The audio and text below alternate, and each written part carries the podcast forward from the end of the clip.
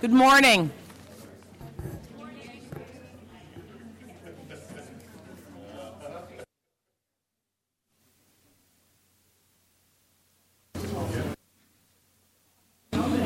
Good morning and, and welcome. Uh, my name is Gretchen Sullivan Sorin, and I'm the director of the Cooperstown Graduate Program in Cooperstown, New York. And we're going to be talking this morning about changes in demographics, um, and I think more importantly, what you can do about them. Not changing the demographics, but what you can do, what you can, and what you can do about how you can meet the needs of new audiences. Um, in thinking about um, this session, um, I don't know how many of you remember this issue of Museum News from 1998, March and April of 1988. Uh, cover article was written by John Falk of the Institute for Learning Innovation. Um, it's called Visitors Who Does, Who Doesn't, and Why. And in it, Falk proposed that museums' future health and vitality depended on maintaining and, if possible, increasing the number of visitors who visit. Well, not news um, to any of us today. And there are several other writers who, uh, writers and thinkers in the profession who have warned about the possible effects on museums of future demographic changes. Um, one particular article of note is Ron Crouch's Rules for a New Demographic Ball Game, which appeared in uh, 2004 in Museum News. Um, and it was done as a, originally as a lecture at AAM's uh, Learning in Museums seminar. So the issue has been with us for a long time, well over a decade. Um, and the things that outside uh, futurists, outside and inside futurists, have predicted are that by 2020, the United States population of Latino Americans and Asian Americans is expected to double the African American population will remain stable, but many African Americans are relocating to the southeast, reversing to some extent the Great Migration. The non Hispanic white population, the traditional donors of museums, is declining considerably. by 2020, 53.2 million Americans will be over 65 years old. So obviously, there's a graying of America as well. So, the purpose of today's panel is to look at some of the things we have learned through marketing studies and audience research and to explore two models of institutions that have begun to address the new demographic realities. We have three wonderful speakers for you. I would like to introduce all of them, and they will offer prepared remarks. After all three of them have spoken, I would like to open the floor to your questions um, and your comments and discussion. Our first speaker is Ann Ackerson, Executive Director of the Museum Association of New York. Um, Ann is a very creative and very exciting museum leader um, and she is going to provide us with some background information, a context, if you will, for thinking about strategies to address demographic changes. Ann will discuss a survey that was conducted by Reach Associates, a marketing and research firm. Um, uh, the survey was of 5,000 visitors to 13 outdoor history museums, and she'll talk about the trends that they uncovered. Our next speaker is Kyle McCoy, who is Director of Education for the Arizona Historical Society. She's our first case study. And our final speaker is Emily Timmel, who is the project manager for the Brooklyn Children's Museum uh, exhibition called World Brooklyn.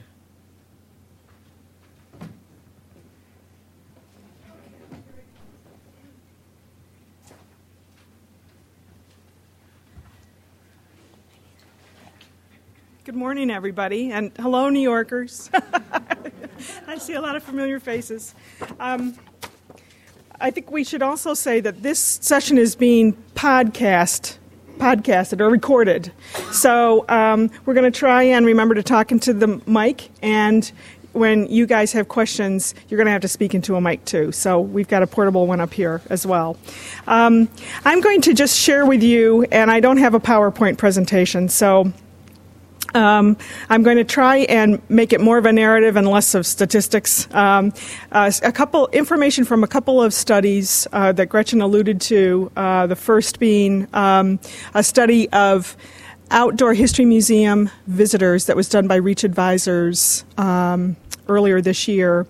And um, another study that's older, but I think has a lot of applicability to, it's still valid, I think, and uh, has a lot of applicability. And this is um, um, a presentation that was given by Shelley Williams, who was uh, who's with Lord Cultural Resources, and in 2000, so it is eight years old, um, she um, she gave a presentation uh, called "Gazing into the Crystal Ball: Trends for the 21st Century." But I think there's a lot of applicability, and I want to share some of that with you. Now. Um, that you, that presentation used to reside on the web. I'm not sure it's still there. So if you would like a copy of her remarks, give me your business card. I've got an electronic copy, so I, am happy to email it to you if you think it would be um, applicable. So, the first thing I want to talk about uh, is sort of these large scale demographics, and, and Gretchen um, shared some um, in- information from those two articles about that, and I'll just go into a little bit more detail. But I think um, there are four big trends that we need to just be aware of, and I'm sure that most of you are aware of them in terms of just demographic trends. And the first is that we are becoming more diverse. Um, that in fact, by 2020, uh, we're going to see the U.S. population of Hispanic Americans uh, double. Um, immigration, especially from Hispanic countries, um, is increasingly uh, is inc- increasing um, ever increasing, and uh, they're one of the fastest growing ethnic groups in the United States, with an expected population to reach 53 million people by 2020. So. The other thing is our uh, the other big trend is our audiences are becoming more highly educated, and that's um, been a trend upwards uh, since World War II, thanks in part to the GI Bill. Um, but what's significant about this is that um, it, it seems from many studies that a bachelor's degree or more is an indicator as to as to um, how frequently a person is involved in arts and cultural activities. So that's kind of a marker. Um, and I think you probably see that um, to, to a good extent in visitor studies that you might be doing at your institutions. The third big trend, as Gretchen noted, our audiences are becoming older. And in 2011, the oldest wave of baby boomers will start to turn 65. and there are 78 million baby boomers. So the grain of America is here, it's been here, and it's growing. Uh, and the median age is steadily rising. We know that right now, participation in cultural experiences climbs through middle age and then tends to peak at around age 45 or uh, age 45 to age 64 and then kind of declines a little bit. But i think actually with the with the baby boomers there there may not be so much of a decline or there will eventually be but i think it might be later after age 64 um, particularly when we know that many baby boomers are starting second careers at age 64 so um, the fourth big trend is that uh, as our audiences are growing older, on the one hand, they're also getting younger on the other hand, and that's the other big trend, becoming younger. And here, typically, um, when you've the the pattern has been that when you look at the American population, it has typically been a, a pyramid, with older generations at, at the top aging out, getting smaller, and aging out and dying, and younger folks at the base we're in a we're in a situation right now where it's not a pyramid, it's an hourglass. And we've got this huge huge group of baby boomers and older at the top of the hourglass going down to a relatively narrow band of Gen Xers and then widening widening out um, with Gen Ys and younger. So it's a it's a really it's a I believe a unique phenomenon um, in our country at the at the moment. And certainly, you know, keep in mind that those those children aged 12 to 19 and their parents have tremendous buying power. Um, and usually those kids are not actively involved in arts and cultural organizations on their own. Usually they're active through schools or some other kind of structured programs. But they're an audience, certainly, to think about cultivating over time. So, a last note about population in the United States that's interesting, I think, is that we're moving towards a time when the two main population groups are going to be the 50 and over crowd and the 30 and under crowd. And between 2000 and 2012, and we're almost there, there's going to be another baby boom that, um, with an annual birth rate that's expected to exceed 4.3 million babies. So that's a lot of babies. so keep that in mind. In the, early, in the early part of the 21st century, we can look forward to a population that's bigger, more diverse, more educated, and as a result of their education, will value lifelong learning opportunities. And that means participation in arts and culture and history museums. There's also uh, another trend at work here uh, as well, and it's a trend I, I think we all uh, feel, and that is we feel we have less time less time to participate in leisure activities. That time has become the currency of the new millennium. However, despite, um, despite its label as the no vacation nation, leisure time in the United States has actually increased in the past 40 years. But there's this pervading sense that we don't have any of it, that uh, there's just not enough hours in the day to pursue to fit leisure in, and that I think may stem from the fact that they're uh, that we're running around a lot more than we were 40 years ago, delivering children to all sorts of activities and running errands over larger geographic areas.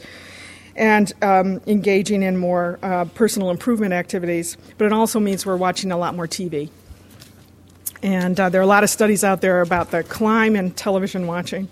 And um, and now I suppose actually television and the computer, obviously, are probably the two big uh, um, sponges of our, our leisure time. So, whether or not your time is a deficit, people are getting very choosy about what activities they engage in, and they often decide at the last moment what they're going to attend. So, one of the things that uh, people are choosing in all of this is the authentic experience. I'm sure you've heard that over and over again. Museums, theaters, dance companies all have the authentic experience to offer. And that is our, um, our ace in the hole, I think, uh, going forward. So now let's take a brief look at uh, the Reach Advisors study, um, which uh, was undertaken this spring, interviewed 5,000 visitors. Uh, Reach Advisors is a marketing and demographic firm uh, based in Boston and they're doing a lot of work in museums. Um, they worked with 13 outdoor um, history museums on this on this particular survey project. And um, if you're not familiar with Reach Advisors, I urge you to seek out their website. They have an active blog uh, at reachadvisors.typepad.com. Susie Wilkening, who conducted this study, is going to be at this conference. She's not here right now, but she's coming in later today and she's giving a session, I think, tomorrow. And uh, she's instructed me to collect your business cards because you're going to have a lot of questions I'm not going to be able to answer, but um, she's happy to talk with you and she really wants to share this information. Um, so, who, so here's what they've found out who visits outdoor history museums? Um, empty nesters, number one moms, those Gen X moms, number two, followed by older men. and undoubtedly looking for the older women that go, that are number uh, four on the list. Um, I'm not giving you the percentages because that may just muddle things up. But um, let me let me just say that empty nesters are the number one at uh, 27 percent. So um, Gen Yers come in at four percent. So kind of low. And then there's a category called other that I, I truly don't know what makes up other. Um, uh, anyway, uh, two third of two thirds of these folks say that they visit outdoor history museums to immerse themselves in the past. The overwhelming majority of these visitors believe outdoor history museums are important because, number one, they preserve the past. Number two, they share stories of everyday people. And thirdly, they're places for children to learn about history. And those responses are by the vast majority of these folks 79% and up. Say those are the top three, the top three things.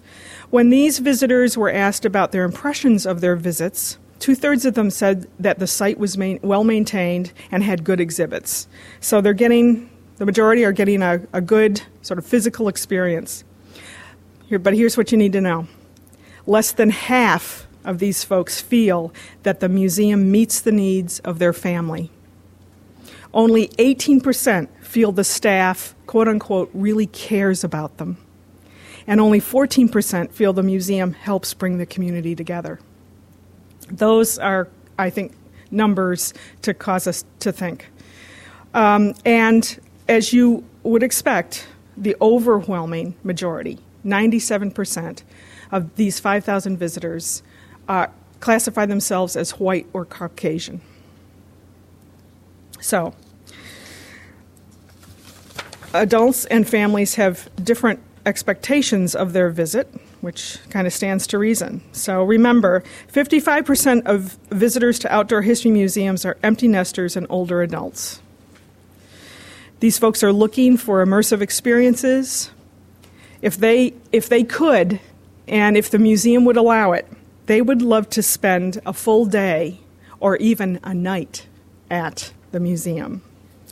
They want longer activity times they want early morning access to the grounds for walking um, or contemplation.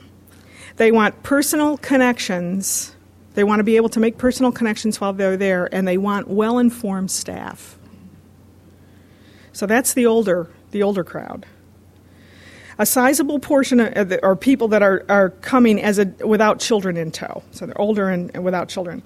And a sizable portion of these adult visitors are men um, visiting with their spouses. Now, men 60 and older um, is, a, is a segment that um, rose to the top of Reach Advisors kind of list um, because they are a significant portion in this whole list.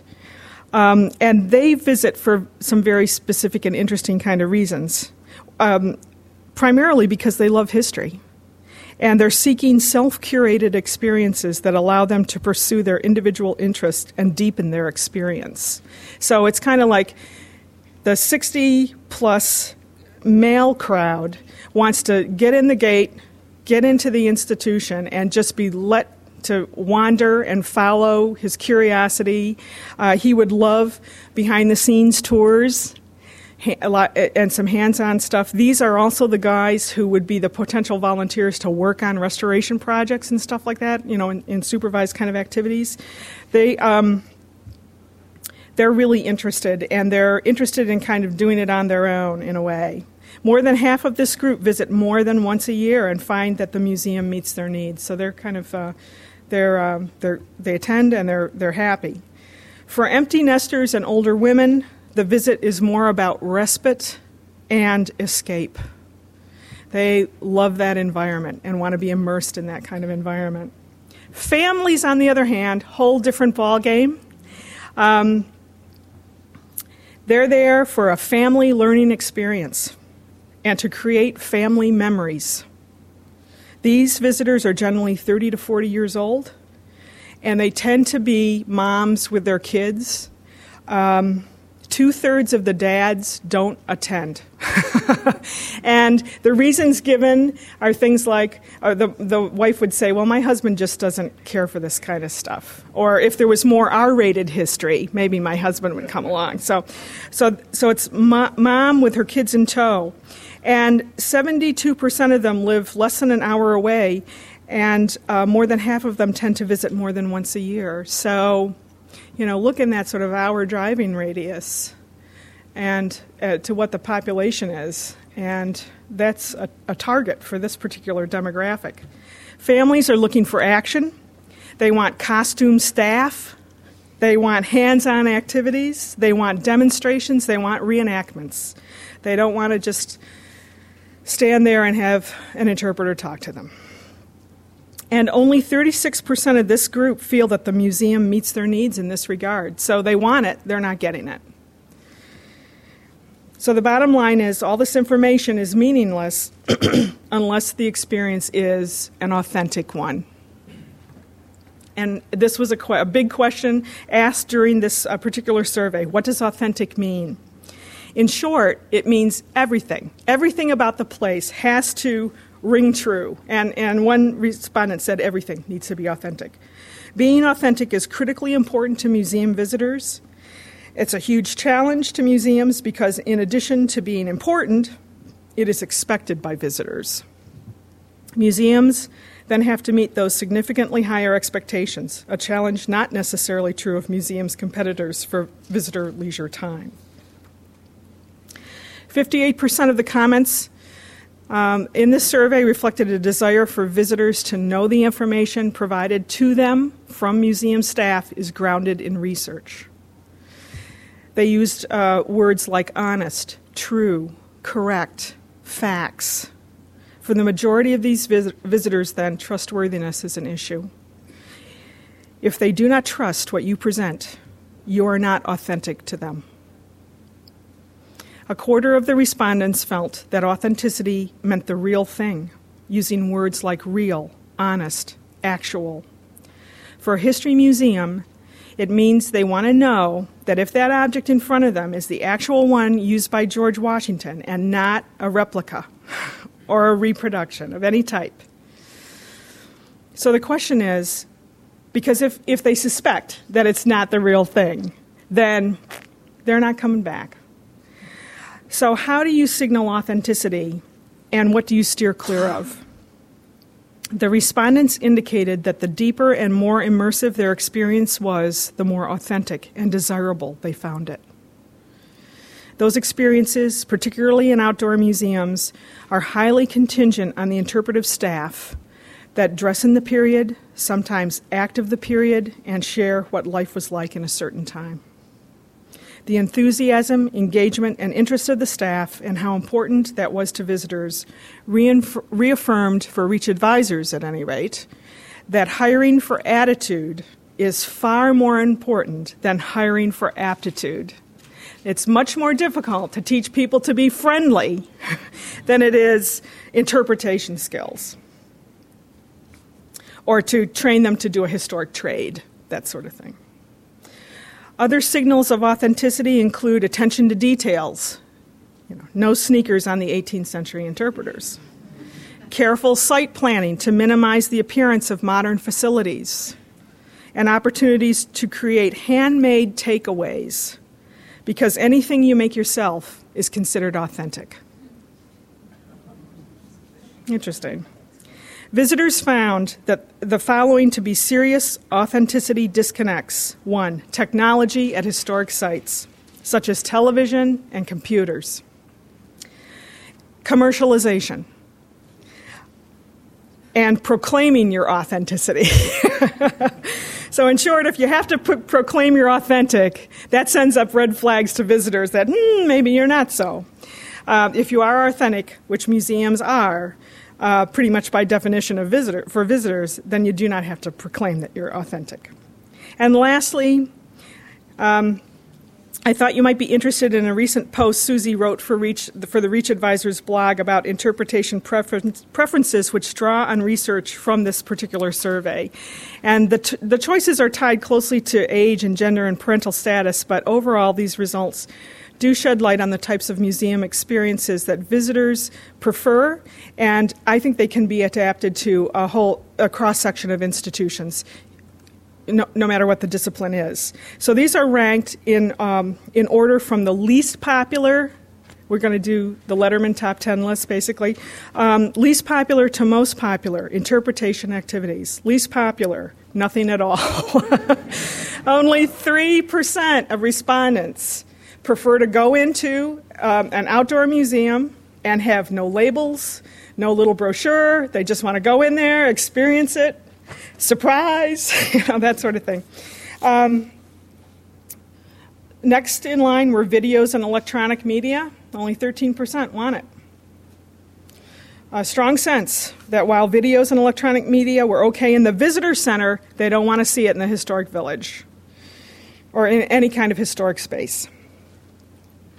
Classes didn't rate very high, uh, only 17%.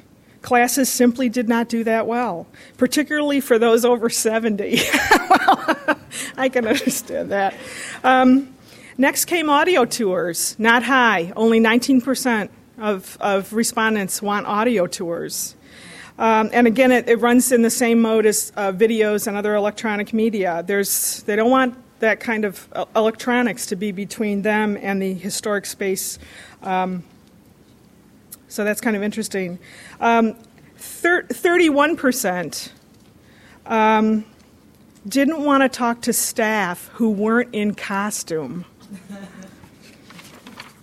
In historic spaces, visitors simply prefer interacting with staff in costume, not in modern dress. Um, this preference, however, is tightly linked to age, gender, and parental status. So remember, you know, the families really want that kind of thing. Those older men, no, they want they want to talk to, to staff in modern dress and get the you know get the straight get the straight dope. Guided tours don't rate very high. They're only forty five percent. Um, and we know that the guided tour is the mainstay of historic house museums, most historic sites, ranks nine out of this list of 14. So not, not very high. Um, and again, I think it goes back, especially to those families. They, they don't want that. They want to be totally involved. At, at number eight, uh, we're uh, being on their own but with text panels or a brochure or something. So more more people would rather be on their own, certainly, than with, with something in hand and interpretive um, information than to just walk in and kind of figure it out on their own. Tied for sixth place at 47%. Um, purchasing crafts handmade on the site and authentic dining experiences. This really resonates with pe- some people. Then we finally hit the 50% mark. And 51% find hands on activities their preferred interpretive experience. Interest in hands on activities was highest with the young mothers in their 30s and 40s. 90% specifically sought out hands on activities for children, giving this the number one ranking for this demographic group. In the number four position, authentic musical performances. Fiddles, organs, fifes, singing, the sounds of the past were important to a majority of respondents in this particular survey. Uh, at third, 75% live reenactments of the past. Um, particularly appealing again to those young mothers uh, with their children not necessarily military reenactments. We're talking about, you know, people just uh, costumed um, interpreters going about their sort of daily functions in a in a in a village or house environment. Um, and then at number two, 76% talking with historically costumed staff. Um, this personal inf- uh, interaction with costumed uh, staff is, again, once again, popular with those family groups. And then number one, 86%, demonstrations such as crafts or cooking. All about action.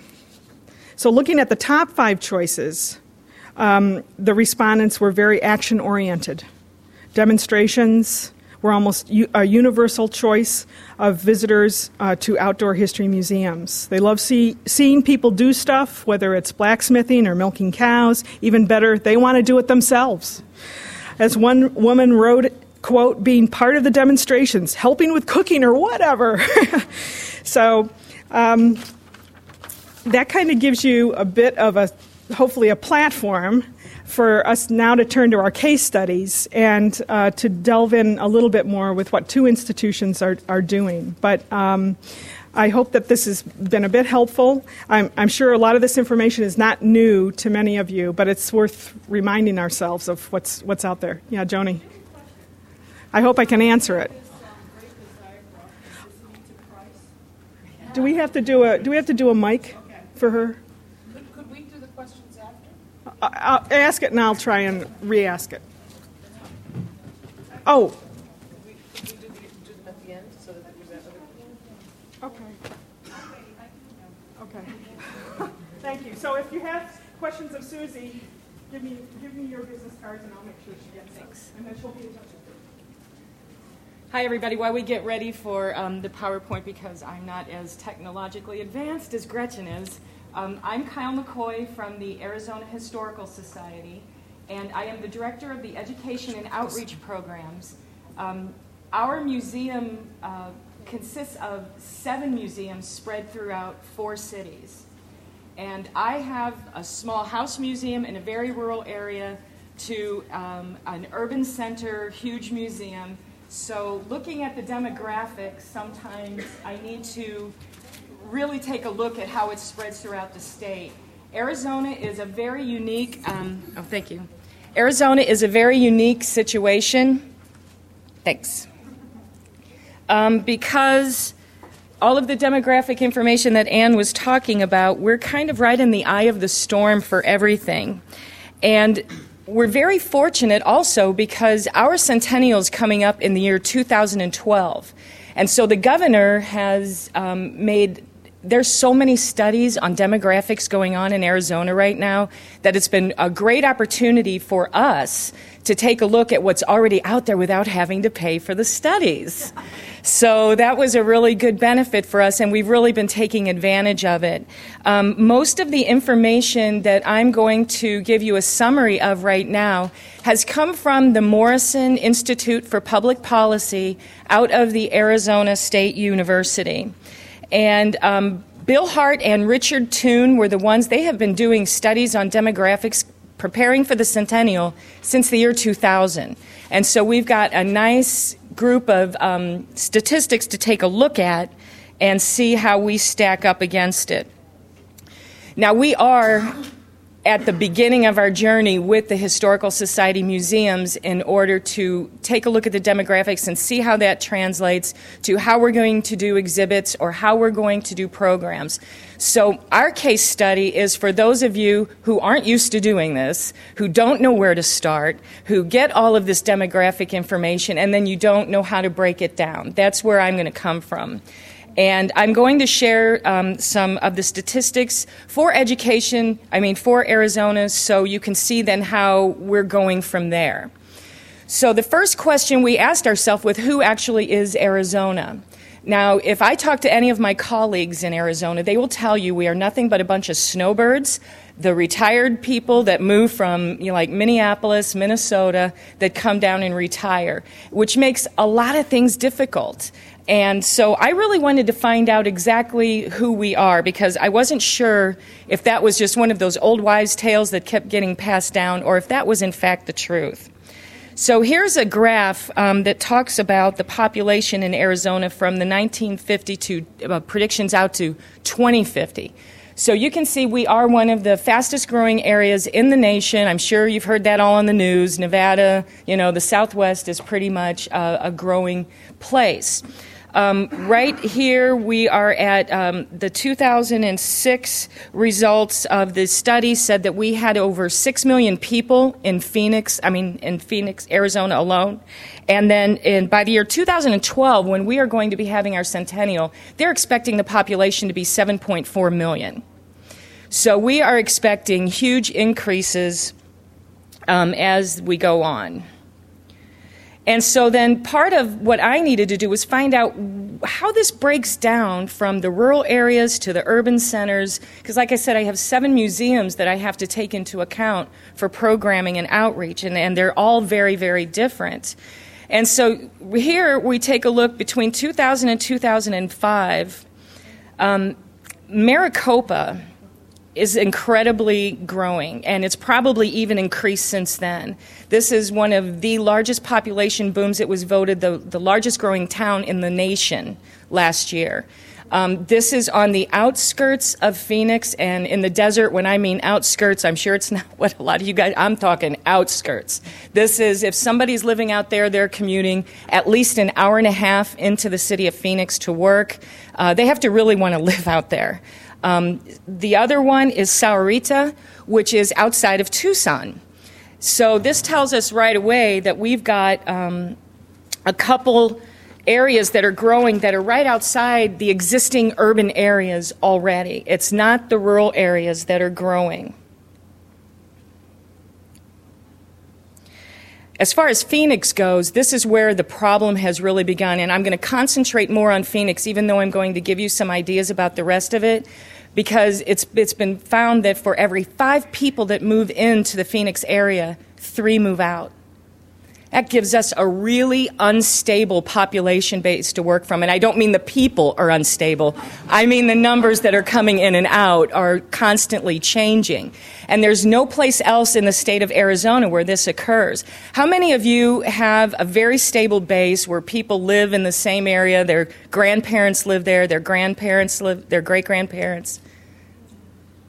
That's a totally different way of programming when you're involved with um, a population like that, when you have got people moving in and out this this you know revolving door, really has it doesn't give us anything to build on all the time. So we have to uh, look at three different uh, other different ways to do this. So I wanted to take down and see about the counties. I also wanted to take a look at the different counties and where the growth was coming from there. And once again, you can see Maricopa about the middle way down um, 61%, and then farther down, Pima is 15%. But if you'll notice, the whole rest of the counties are down in the single digits or point something percent almost all of the population, the total is like 76% of Arizona's population resides in these two counties that are right around the only urban areas we have in the entire state. And you can see here the population change by county. We've only had one county that's lost population, and that's Greenlee County. And for those of you who don't know, that's where Sandra Day O'Connor came from. And um, it's a very rural farm area that is being transferred over to uh, federal lands, so they're, they're not building there anymore. But you'll notice that the Pinal County is the one that is showing a big growth, which that county happens to be sandwiched between Maricopa and Pima. So between Phoenix and Tucson is where the massive growth is. Now, what's happening there is we have a lot of golf resort areas that are going up there and a lot of retirement communities that are going up there. There's a lot of families that the husband works in Phoenix, the wife works in Tucson, they're buying homes in Pinal County, and they're both commuting because it's like right in the middle of the two. So, going back to my Arizona's full of snowbirds. Um, is it really? Is it really? And this kind of backs up, Anne, what you were saying, that we have that hourglass that's going on in Arizona also.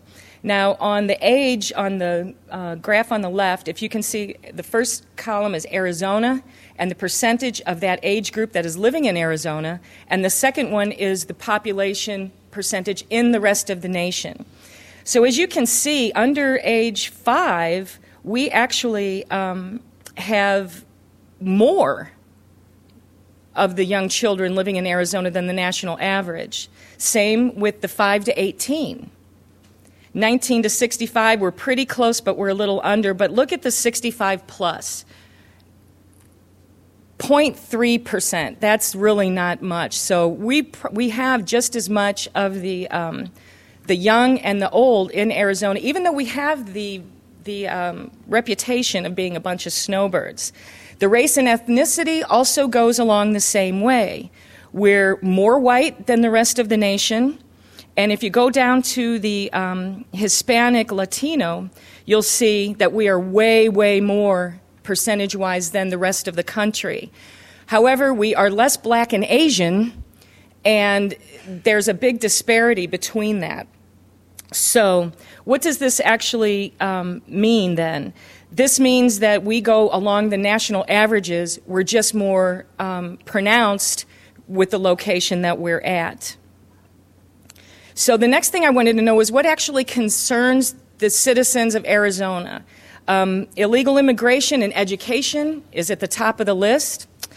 Well, at the Arizona Historical Society, we can't really do a whole lot about illegal immigration. That is has to do with the legislatures, and that's going to be up to them. However, when it comes to education, that's where we can help. That is something that we can definitely do. Um, the Arizona package, then, totally, we're young, old, diverse, and extremely, extremely transient. Education, of course, is at the top of the list, but I, you know, most people when they're filling out a survey fill out education is at the top of the list. Well, the future of Arizona, more growth. And so, what does this actually mean then for Arizona and the Historical Society, and what are we going to do about it? Once we got all of these statistics on the outside, we had to start taking a look in and seeing what we had, what was our visitor study showing us. Um, what we found out was enough to echo again um, what Anne was saying.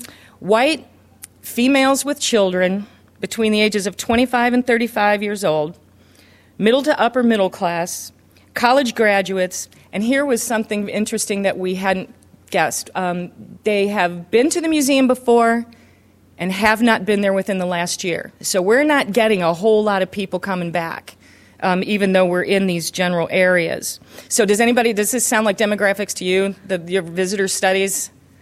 Yeah. So, um, based on all of these reports and what we did then, we wound up taking a look at what our actual attendance was in the Tempe Museum. And what I found out was that 17,400 uh, were serviced uh, for attendance by the Education Department alone the overall admissions for the entire museum throughout the year was 2,000. So it's not that the public isn't coming to our education programs, they're not coming to the museum. They're just not even coming to the museum.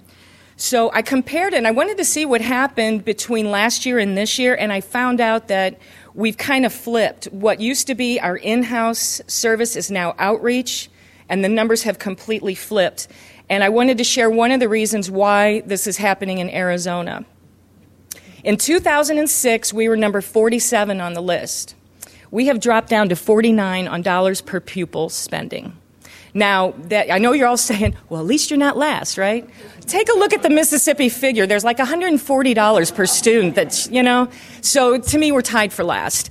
But then look at Washington, D.C. and New York with their spending of over, you know, 13,000 per student and 11,000. So even though Arizona says education is their top priority, we've dropped within the last couple years.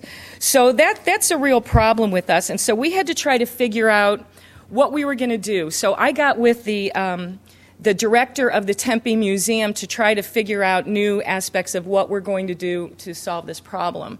He has taken it upon himself to insert himself into a lot of the community organizations that we don't normally touch. And he's also trying to insert himself into the areas that that is our demographic in the museum, but that we're not expanding on and trying to get more. Um, part of my recommendation was we need new exhibits. We have very tired, tired exhibits. Um, our, st- our social studies standards have just changed, so I'm pushing to get more of the um, exhibits standards based so we could get our school trips back up um, and even to get something from the public to get them more involved in it. They don't care about standards, but that same immersion thing with new exhibits that are more than interactive, that are, you know, you can immerse yourself in is what, where we're going for the future. And um, that's about it from me. I just wanted to tell you that um, for those of you who are struggling with the new demographics of the area, I feel your pain. If anybody has been through any of this and has got some um, ideas that they can tell me on how they've overcome some of these situations. I am more than happy to take your um, advice at the end for the uh, questioning and answer. Okay, thank you. And uh, now we got Brooklyn. not Brooklyn, well, the Brooklyn Children's Museum. They're, they're the antithesis of what I've done. They are on the other end where they've actually started implementing a lot of the changes.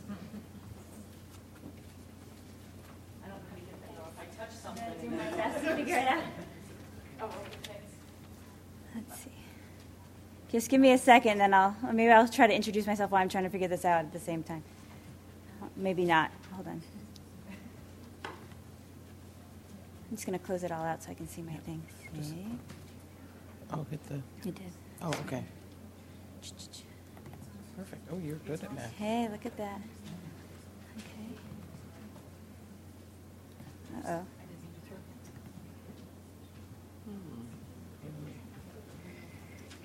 Close. Try. Let's try. It's saying it's, there's an error accessing my file. Try again. Okay. It was done on a PC. Does that make it shouldn't make a difference. I have it on disk too, so we can Okay, stick it on okay. disk.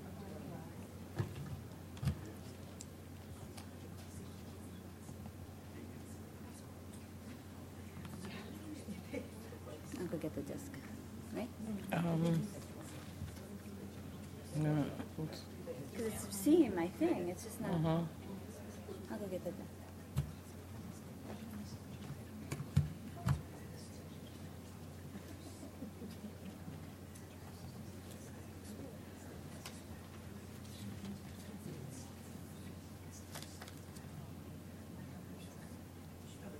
Oh, that looks promising. Yeah, I think I got it. I just um, unplugged it and replugged it. Okay. For some reason, I was using hers and I liked it. So I didn't want to.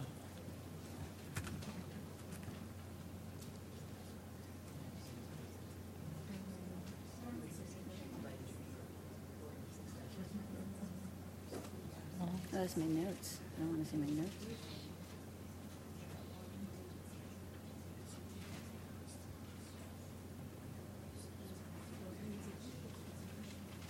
There we go.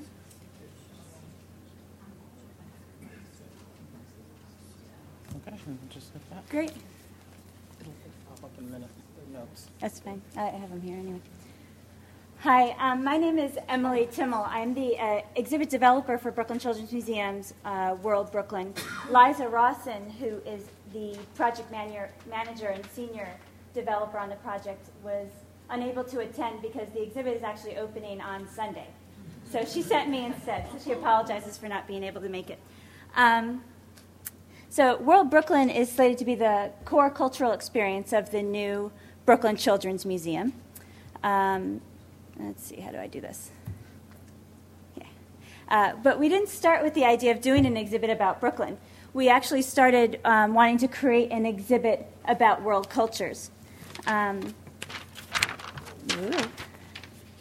uh, after some time of doing some research, we realized wait a minute, we don't have to go further than our own backyard. Not to mention that our population, children ages 4 to 11, our target population, don't really get exhibits about world culture.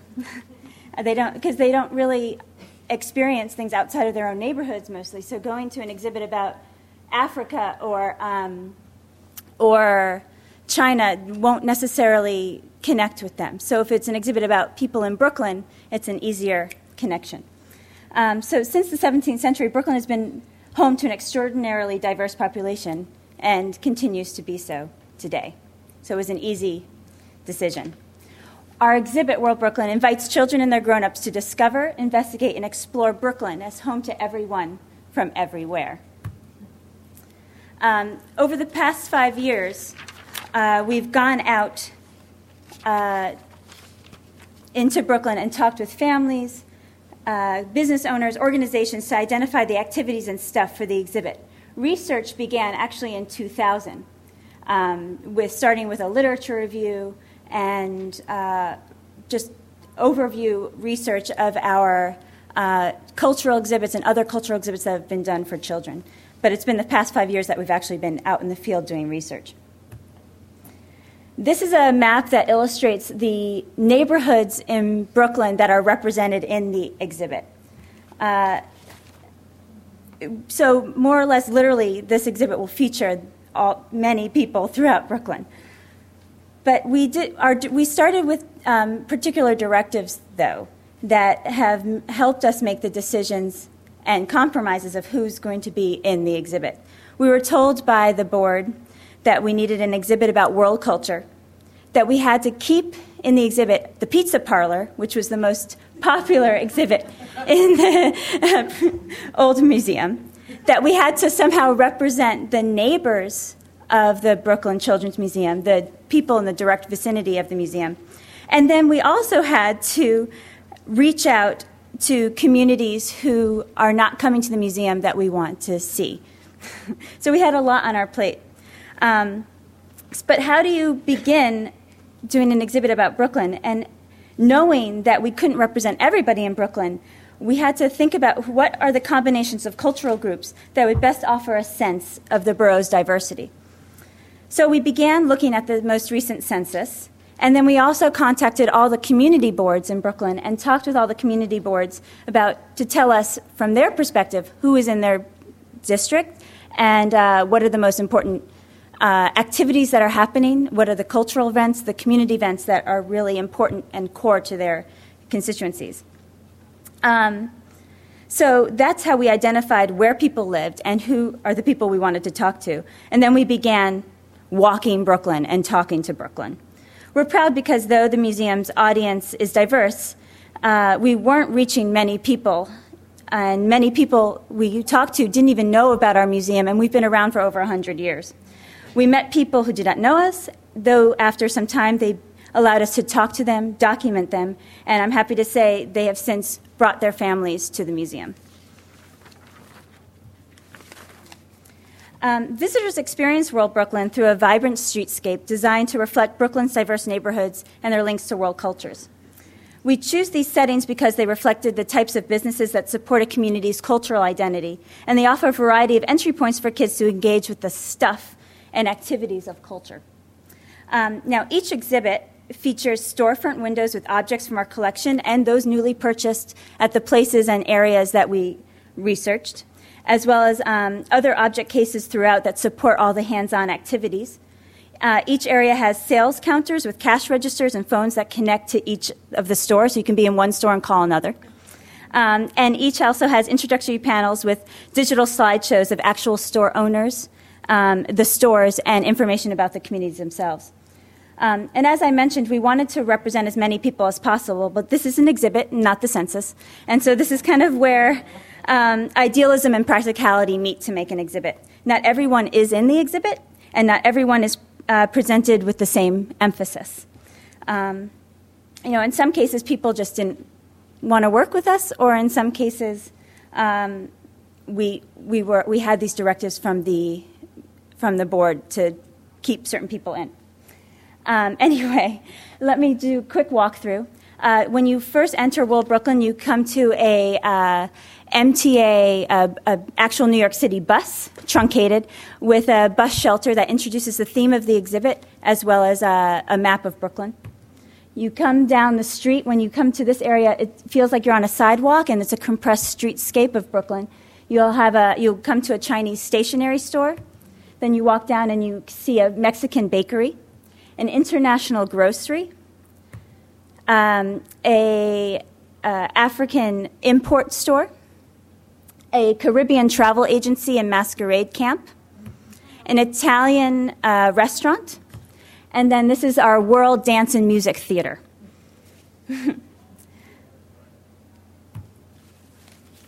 uh, the, the Chinese stationery store is based on the World Journal bookstore, which is um, on 8th Avenue in Sunset Park, Brooklyn, one of our two or three Chinatowns in Brooklyn. Um, the World Journal is a national chain, and you'll find you'll find them one of these in most any uh, Chinatown in North America. We also uh, so this exhibit area looks at uh, themes of Chinese New Year as well as Chinese writing and books. And for the does that me? Okay.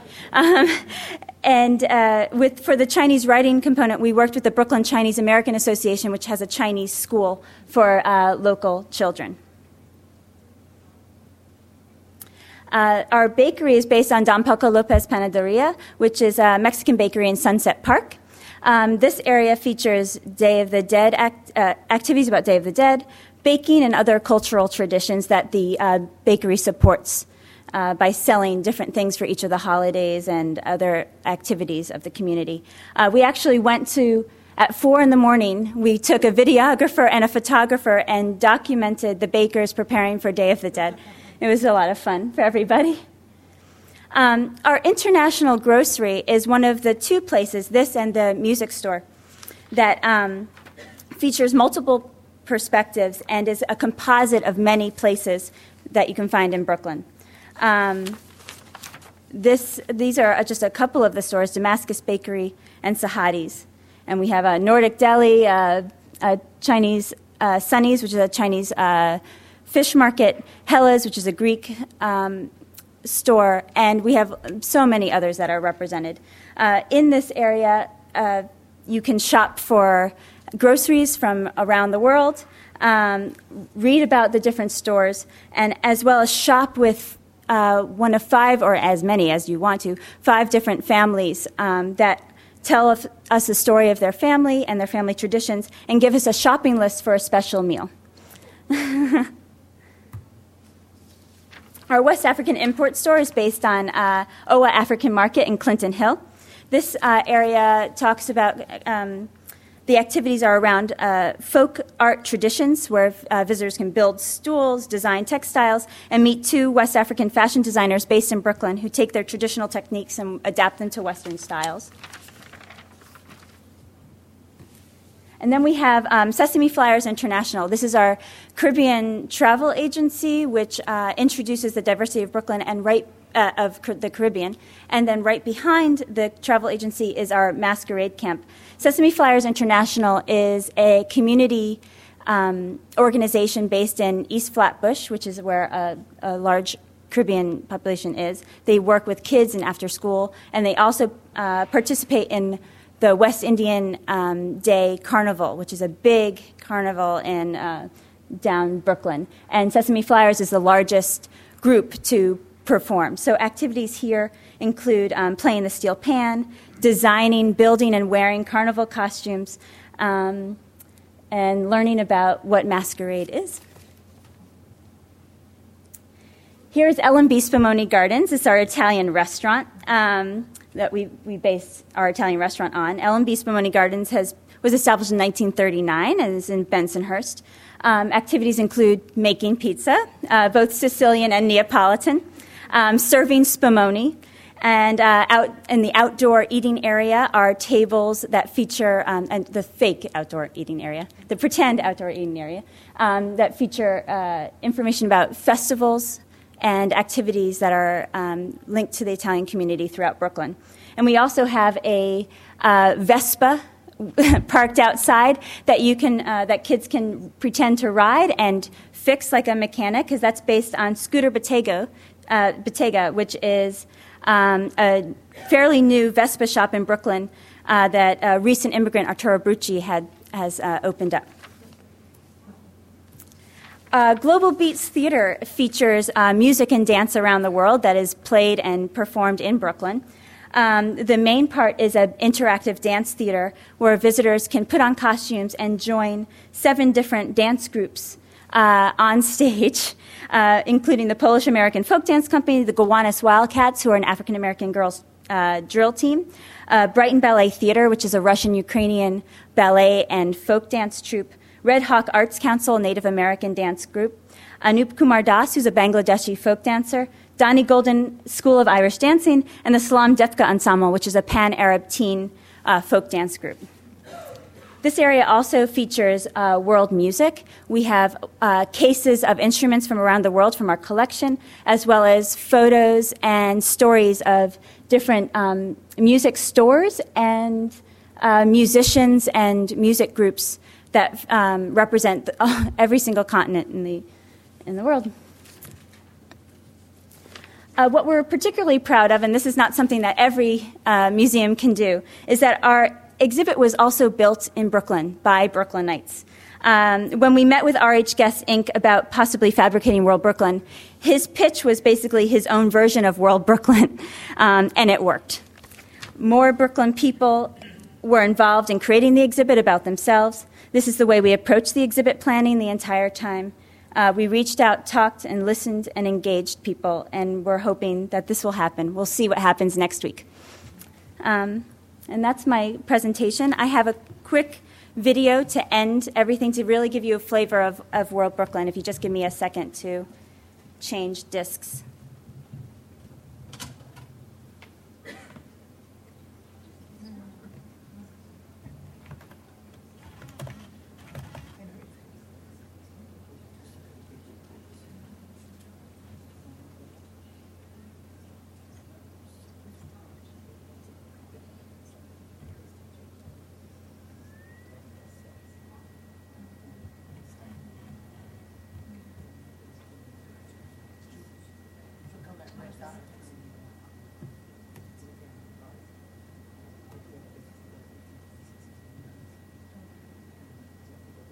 Click it.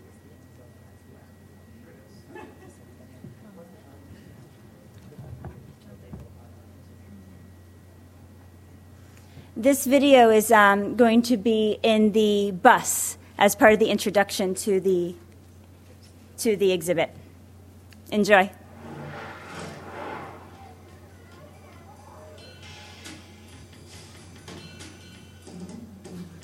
Uh, the photographs were all things we took and documented through the past five years.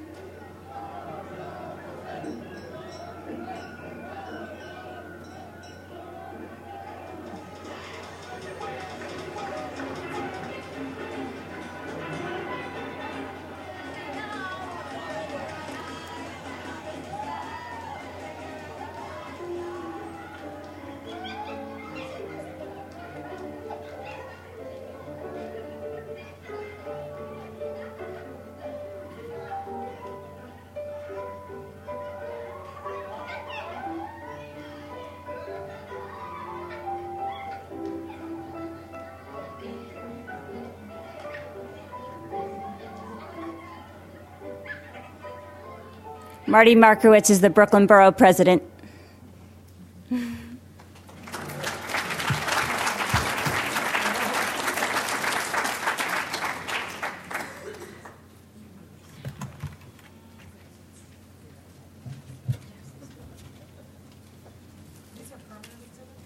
This is a, a new permanent exhibit, yeah. And I, uh, I'm sorry, I have um, pamphlets up at the front table that um, about the new museum opening, if you're interested. So we'd like to invite your comments and questions, and if you have something to say, could you please use this microphone so it can be recorded?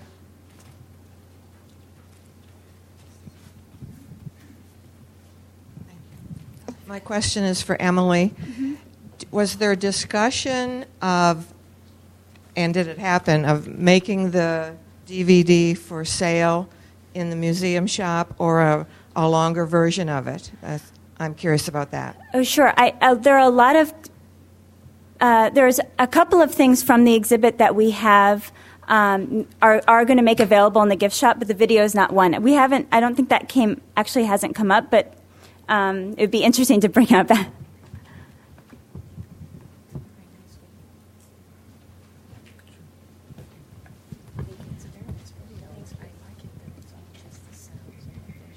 I'm, I'm curious to know from the speakers, I guess, first. Can you hear me? Uh, from the speakers and, and maybe the audience, uh, to the extent that anyone might have any experience to share, and that is how your knowledge of these changing demographics has either changed the demographics in your own institution, on your own staff, and to what extent, if any, the changing demographics have influenced your, your collections?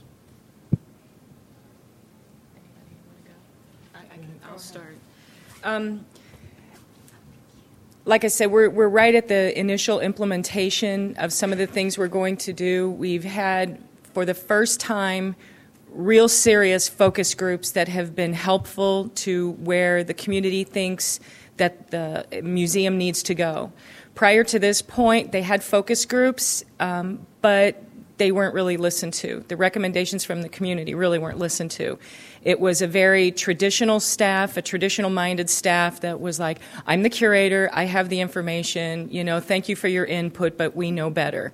And um, the staff has gone through a real change, I would say, within the last two years, with you know just natural people leaving for other positions and the opportunity to fill new positions. So um, we don't have a very diverse staff at this point but we do have the first Hispanic, Latinos, and um, African Americans that are on the staff ever in this museum, finally. And um, we actually um, have even been reaching out to the um, American Indian groups and um, getting them to come in to do internships and stuff like that. So, for the first time, the Historical Society in the Tempe um, area has been doing that. How it's affecting our collections, I don't really know that to the point, but I do know that is definitely, in fact, uh, impacting the um, input for the exhibits and the programming that will be from this point forward. Does that answer your question? Okay. Anybody else? I can speak. Okay. Um, I can speak to the collections, not the, the staff.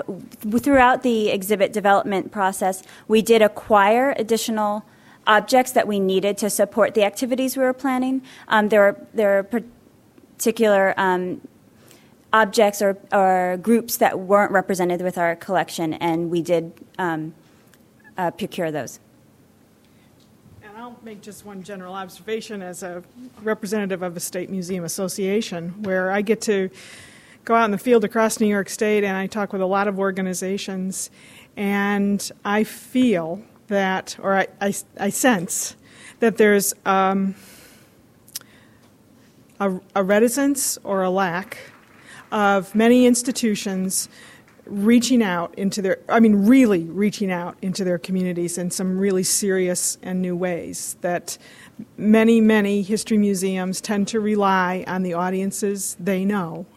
And we've got to we got to break that cycle. Uh, this is not a diverse field, and um, you know, that study, Gretchen wrote me this note after I sat down, you know, that outdoor history museum, 97% white visitors. So we're missing the boat. And, and, I, and I just think it's because there's a, there has been a lack of a systematic approach to diversifying our workforce as well as our audiences. And it's a, it's a big nut to crack, but it's, it's with us and it's been with us for a while, and we got to figure out a way to crack it. So. Uh, wanted to, to, thank Anne for sharing the information from the Outdoor History Museum survey again. Um, but if, if, people were furiously writing down, you know, the facts and figures she was giving, I want to second the point she said to go to reachadvisors.typepad.com because all of those facts and figures are there in past blog posts. And I guess while I've got the microphone, just give a quick plug too because we've been working with them with the Connecticut Humanities Council. And coming up in November, you're going to see a lot of information coming up from a study we did with 25 different museums and other cultural organizations around the state to find out what people want to do in Connecticut and why they visit museums and other heritage organizations and uh, children's museums and uh, why they want to become members. So I'm kind of excited to see that stuff come out over the next couple of months as well. I have to add something here. As a member of a minority group, museum, we spend so much time talking to the people that come. And that's what we've been talking about this morning. These are the people that go to Living History Farms. You're talking about the people that visit in Connecticut. What about the people that don't come? Why not figure out why they don't come? If we're not doing something right, let's, let's, let's ask the people that aren't there, not the people that are already satisfied. So. And Gretchen, just to add to your point, um, when we met with people in the communities that didn't know of us or hadn't been, and we told them what we were doing, and they, they came to the museum and they were so excited. And um, it, was, it, was, really touching. When we were doing a, uh, a, a prototype test of a dance exhibit, and we were using the um, Arab teen group uh, video for visitors to interact with. Uh, one family knew that was coming, that it was going to be on. They came, they loved it. The following week, when we were testing again, we had five more families from that same population who came to interact, and they were they came and thanked us for having quote unquote them in the exhibit. It, it was really amazing. I want to follow up on the, that this exact point about attracting new audiences and diverse audiences. And I think in the conversations we've heard, one theme um, that really strikes me that challenges us as local and regional history organizations is that a lot of our population uh, of in every region have a family history and a personal history that is separate from the place they now live. And I think certainly there is a cultural reluctance within history museums to reach out to populations that are unlike ourselves. But the other challenge is how do we marry the local story that's supported by our evidence and our environment with stories that are with people who are coming from somewhere where they don't have that personal connection. I really see that as one of the challenges that hurts any efforts to present a more diverse story. I don't know, it's a very vague comment, but I wonder if any of you can speak to that. How do we find history stories to connect to today's potential visitors? Um, I'm going to shamelessly plug a book I just wrote. Um, I just wrote a fourth grade social studies textbook for the state of Arizona that um, was the only textbook out there now that goes according to all of the state standards. And one of the things that I was really concerned about was making history relevant and, and a, a continuum instead of what you normally see in typical textbooks. And I introduced a whole, ex- a whole um, chapter on the people that moved to Arizona. We had a lot of people that were relocated from Katrina. We have a lot of the Lost Boys of Sudan. I mean, we have all of these groups that nobody's collecting for yet. Because of the book, we were able to have a festival the, to bounce off the book where we started collecting the oral histories and um, if people wanted to bring in photographs and scan, you know, if they didn't want to leave them with us. So in that case, we were able to bring more people in. Now that is that is only in the Tempe area. I don't have that problem in Flagstaff, Yuma, and Tucson. That's uh, that's an area that is very proud of their heritage. Tucsonans will tell you if they're eighth, ninth, tenth generation from the Spaniards that first founded the place in 1775.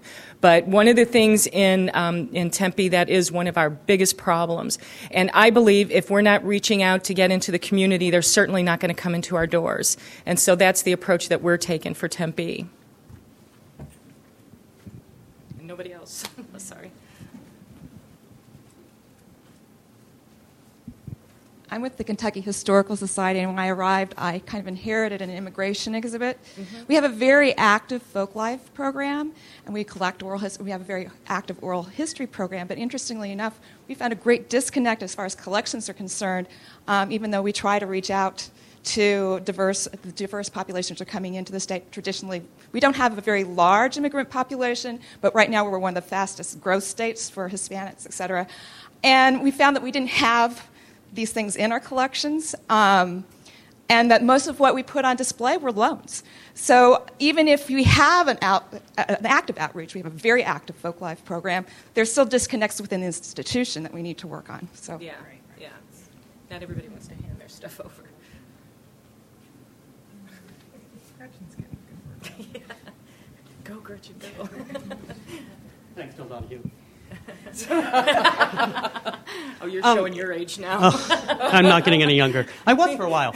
Um, it's interesting. A lot of the comments that are raised uh, seem, seem to be about diversification of audience. When a lot of the talk, the stuff with the reach, reach advisors research was about uh, who, who's already coming, and um, I think those are both two sides of the of, of the coin. And and um, if we're worried about financials, I'm afraid we're going to have to be thinking a lot more about who's already come. Get, you're trying to already attract the audience that you already have rather than attract new audiences. So that was the one part of the comment. The, the other comment is I think, I bet a lot of us were, were thinking about this um, as, as Anne was talking, and I think that Joni might have been referring to something about that. It's just the cost involved. Yes. That we, it's, it's to do those things well are enormously labor intensive, both in terms of how many people are doing it, how much training they require, and there are things that most places cannot do. Um, and so the question I would wonder is should you try to do the things that you really don't have the resources to do, or to die, try to do things much, much better for the resources that you already have? So the guided tour, which is the, you know, is the mainstay of, of the House Museum that I work at, they need to be improved dramatically. But I don't think we can do those other things. And I think that's a, and so we shouldn't necessarily extrapolate also from um, the outdoor museum, which offers a particular experience that maybe you don't go to every, every museum to see. Um, so I think we need to be careful with those, those statistics, what we do with them. I was a little confused actually coming from Cooperstown, where um, we have a living history farm, the Farmers Museum, and what has been done since the 1940s is demonstrations. But visitation at Living History Farms is going down. So my question to Reach Associates would be, it doesn't it doesn't make a lot of sense. If we've been doing living history demonstrations, actually in Cooperstown, I will say that the visitation has not gone down, but it, it is it is level.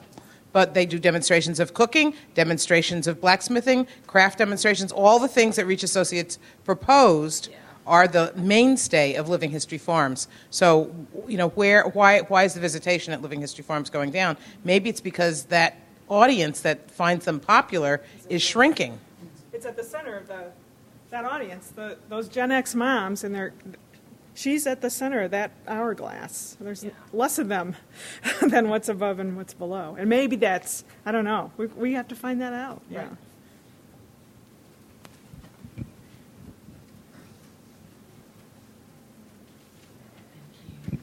Hi, I'm with the National Park Service in St. Louis with the Gateway Arch, and we're going to have a two day event at the end of September that's been entitled Park Palooza.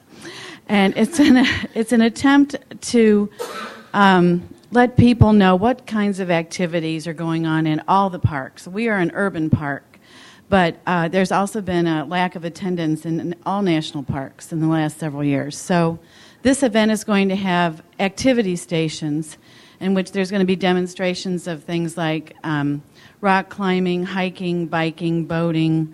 We're getting the Corps of Engineers, the Coast Guard, um, different safety groups, and teaching kids on how to do these things safely, combined with the cultural events where we're going to have living history objects demonstrating that sort of thing.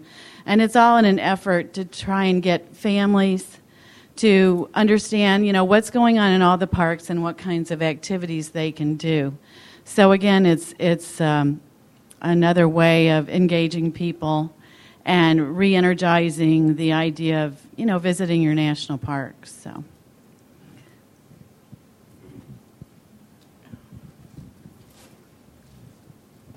This is more of just a comment, but there's also, I think, with a lot of us, maybe two different kinds of groups in the sense that where I work, uh, I work at a battleship, so we're more dependent on tourists. And we're talking mom and the kids, you're really, some of you are really focused on your local community repeat visits. And we have that in our town of Wilmington. So you have museums that are more focused on the local community participation and repeat visits versus my museum, which is more dependent on tourism. And so, like in Cooperstown, is it also possible maybe your tourism isn't what it was either? I mean, there's those kind of bigger. Right. It's a huge tourism area, so for you, it might not just be your museums, but is overall tourism up or down in your area. So there are other larger questions, and what kind Yeah. of audience you have, tourists versus Yeah, locals? our, our Flagstaff Museum relies completely on tourism from the Grand Canyon. And they have dropped drastically this year. I'm pretty sure it has a lot to do with the gas prices. I mean, tourism's down nationwide on that. Um, but uh, Phoenix, the Phoenix area, tourism, yes, but that's if you're coming in to see a baseball game or you know something like that. The people that are coming in for the tourism in Phoenix aren't necessarily looking for the museum like they are in Flagstaff because it's just like a package deal with the Grand Canyon. So yeah, I do understand what you're talking about there. Yeah, tourism is a, is a big part of it too. Tourism is actually down at all living history farms. Cooperstown is um, stable, and so is um, the one in uh, what is it called? Which one? Sturbridge? Oh no, no, Conner Prairie. Conner Prairie is the other one. The, those two are are stable, but the um, others are there's a general downward twen- trend, and it's not just this year.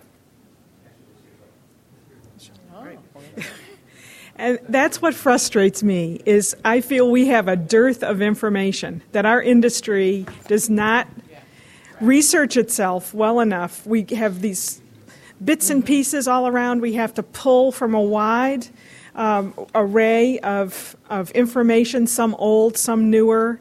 We're not, and I, I think it's well. I, I feel that we need to really put the pressure on our national associations and our state associations to do to give us more research that we can really use that makes sense. So anyway, Carl.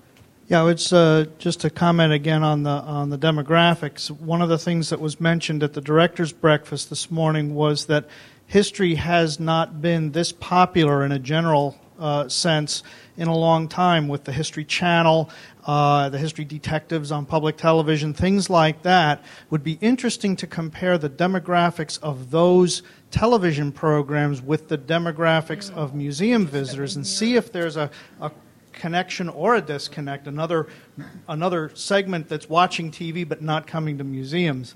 Uh, and, as to the applicability of the, of the living history outdoor experience to the more traditional um, uh, sites, uh, you know, that, that, that authenticity is, is the key.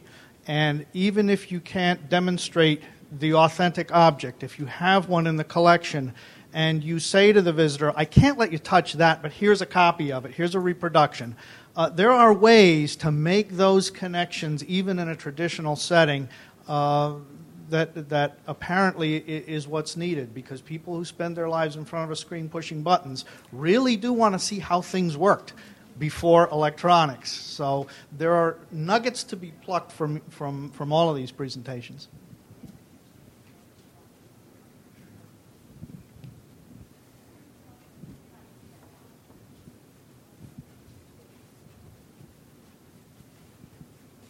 Well, thank you very much. I'm sure our presenters would stay a few minutes if anyone has any um, other questions or comments.